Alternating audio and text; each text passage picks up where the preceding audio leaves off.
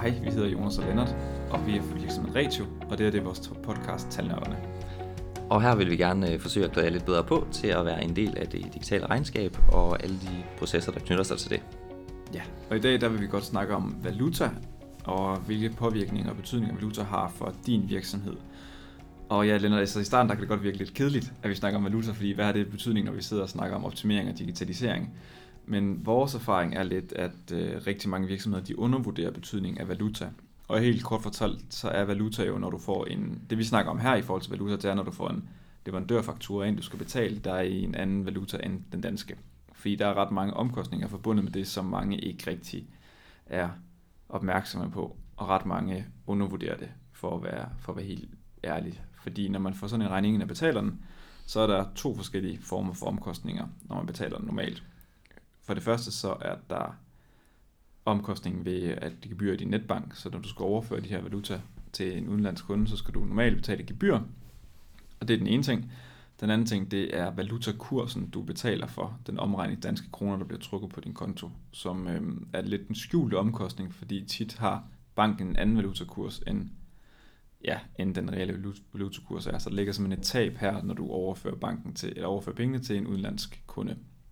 Ja, og man kan sådan generelt sige, at det, det er nok en af de steder, man øh, bare altid bliver snydt, uden rigtig at opdage det. Øh, fordi tager du ud og rejser og tager dine kontanter med til Tyrkiet, og, og veksler du øh, nogle euro, eller hvad det nu er, der skal veksles, øh, ned i, din, i den lokale butik dernede, øh, så får du også en helt anden vekselkurs, fordi øh, der er ikke rigtig noget, der forhindrer folk i at ændre på den her kurs. Og øh, selvom man øh, måske har stor tillid til bankerne, så er øh, virkeligheden, at de giver dig ikke den aktuelle dagskurs. De tager lige en markup, så du får lige en lidt dårligere kurs, og derfor øh, mister du penge hver gang øh, valuta skal køre, køre forbi bankerne, som der er i dag. Som en slags ekstra gebyr, kan man sige. Ja, og det er, det er skjult, fordi det, du får bare nogle dage senere en kurs, hvor du kan se, hvad du rent, rent faktisk har afregnet til. Øhm, og så trækker en penge på banken, og så du videre. Ja, så er, det, så er det sådan set det. Så man forholder sig ikke rigtig til det, kan man sige. Ofte oplever i hvert fald, virksomheden ikke rigtig forholder sig til det. Og man kan sige, hvis du skal betale en leverandør i udlandet 1 million euro, bare så betyder kursen ret meget. Selv små kurssving i forhold til den reelle kurs betyder ekstremt meget. Så derfor er det interessant at snakke om. Det må man sige.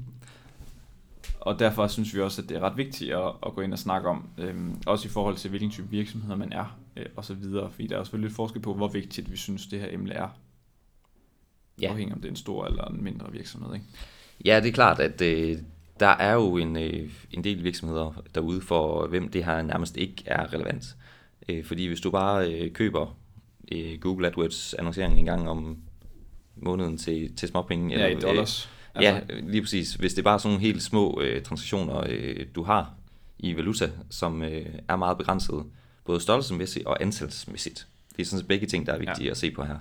Så bliver du ikke særlig meget ramt af den forskel, der er på valutakurser.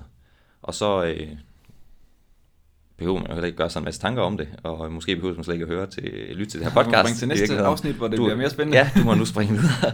Men øh, det er i hvert fald rigtig godt at gøre sig nogle tanker om, hvis man kan se, at man har flere øh, betalinger i udenlandske valuta, eller også øh, indbetalinger i, i stor stil, øh, kunder fra udlandet, der, der betaler ind, så, øh, vil man miste lidt, hver gang øh, der ryger penge i kassen, øh, som man måske ikke er opmærksom på. Ja, det er faktisk rigtigt. Det ignorerer vi også selv, kan man sige. Det har vi selv glemt. Altså, vi havde en udlandskunde, der betaler et fast honorar til os og hver måned, hvor hver gang der bliver overført, jeg tror, de overfører 1000, 1000 kroner, hver gang der bliver overført, så tager banken 50 i gebyr, ikke? Ja. Så altså, det, det, det, bliver faktisk ret mange penge, det, der bare forsvinder. Det gør det nemlig.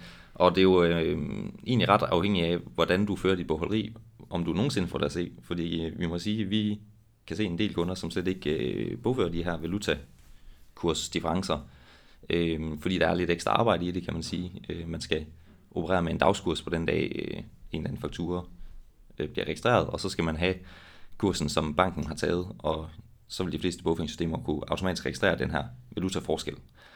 Det nemmeste, synes mange, er nok bare at tage det beløb, der egentlig øh, ender med at stå, du har betalt i banken, og sige, det var jo så det beløb, der var i danske kroner.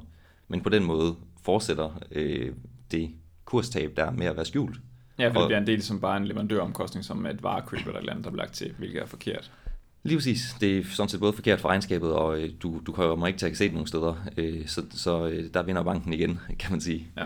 Øhm, Så derfor er det så vigtigt at fokusere på en skjult omkostning i mange virksomheder, som vi synes, vi oplever ret ofte. Så derfor er det vigtigt lige at få en snak om, hvad vi kan gøre. Fordi hvad kan vi gøre, og hvilke muligheder er der? For der findes lidt programmer, der kan hjælpe os en lille smule på vej i hvert fald. Øh, fordi for det første, så er der den standard, øh, den standard betaling af en leverandørfaktur, der kommer ind. Mange går stadigvæk i netbanken, betaler og siger, at vi skal betale 15.000 euro. Øh, og så overfører de penge, så siger banken, det er cirka den her kurs, og så bliver pengene overført. Og så dagen efter, to dage efter, kan du se, hvad kursen er blevet overført til. Og typisk er der også et gebyr indregnet på den. Og det er basically sådan, det gør, hvis du går i din netbank.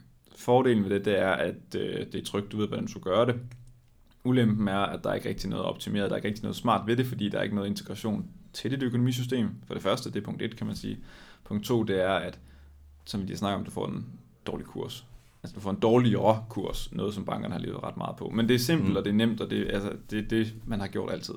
Og det, det bunder jo helt meget i, at, at markedet er ekstremt uigennemsigtigt. Så øh, bankerne tager bare øh, den her kursforskel, uden der rigtig er nogen, der opdager det. Og øh, så kan man sige, er bankerne ikke i fri konkurrence?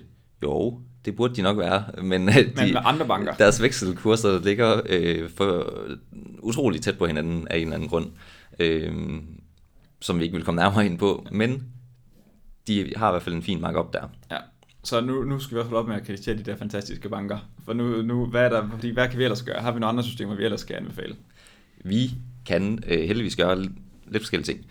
Øh, noget man, en måde man i hvert fald kunne undgå nogle gebyrerne på, det er faktisk ved at øh, bruge Roger, som vi også øh, tidligere har i vores podcast har snakket om og anmeldt på, som er den her øh, betalingsløsning, øh, der, der er super smart på flere punkter.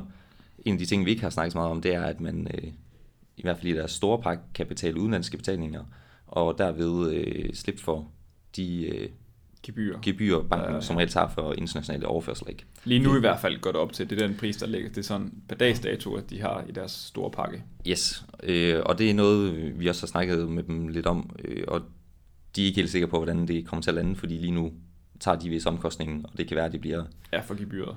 Øh, bliver for stor en omkostning for dem på sigt. Men, men der er i hvert fald øh, en mulighed der, øh, for at slippe for den der transaktionsgebyr. Ja, det er det lille hack. Ja. Ret smart. Noget andet, der er super smart, vi synes, der er super smart, det er November 1st. Det lyder også lidt eksotisk, eller? Ja, det er meget cool. Og de har faktisk vundet, har de ikke vundet i Entrepreneur of the Year ved EU i 2016 eller 17 eller noget stil, tror jeg faktisk, som... Det har de nemlig. Ja, ret cool virksomhed. Øhm, vi har ikke brugt dem desværre ret meget selv nu på ret mange kunder, men vi er på vej til det, fordi de kan spare ret mange penge.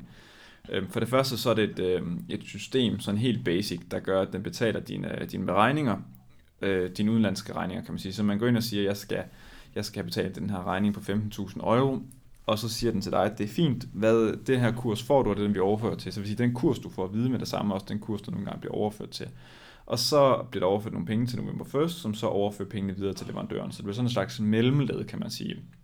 Hvilket lyder besværligt, men deres integration for eksempel til økonomik gør det ret nemt at smide det over og sende det videre og sådan nogle ting. Så man laver i princippet, som jeg lidt har forstået det, en bestilling af for eksempel 5.000 euro, og så låser du fast til en eller anden kurs, og et eller andet, hvis der har været et gebyr, gebyr.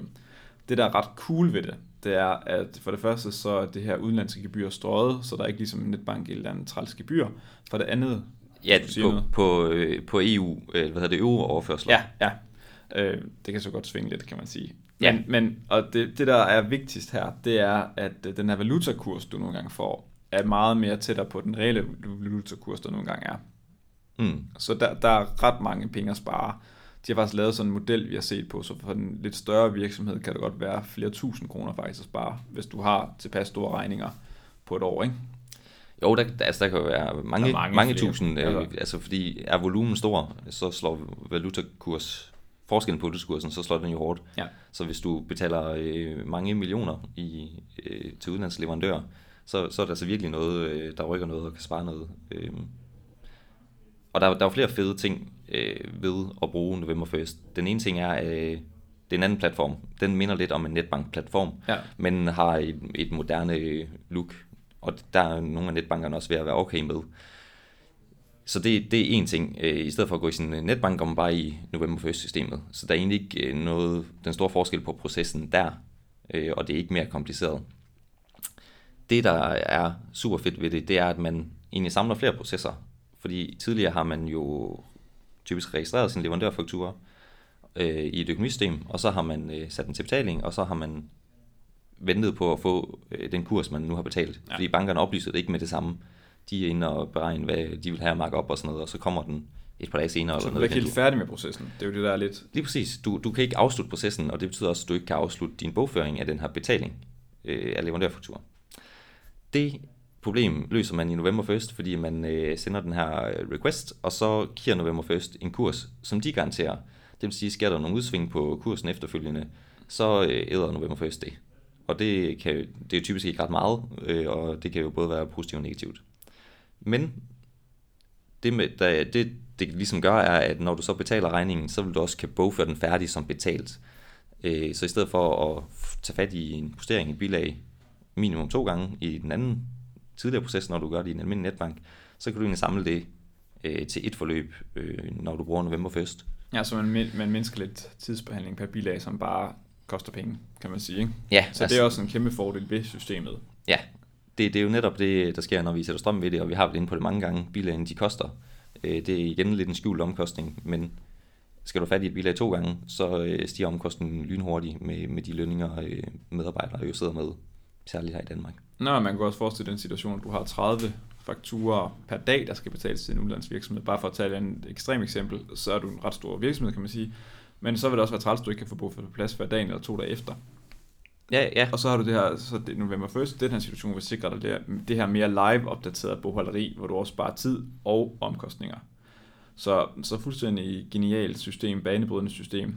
Øhm, og især fordi de nemlig også går steppet videre med de her integrationsmuligheder. mm. Noget jeg ved, der også er på vej, jeg ved ikke lige dags dato, om det er kommet nu, men det er også, de forsøger at lave det her indbetalingsmodul også. Som vi snakker om tidligere, så når du får indbetalinger fra udenlandske, leverandør, eller udenlandske kunder, så er der typisk et gebyr på, at du kommer til at betale. Og det prøver November 1. også at komme ud af at gøre forbedre, ved de også kan modtage indbetalinger.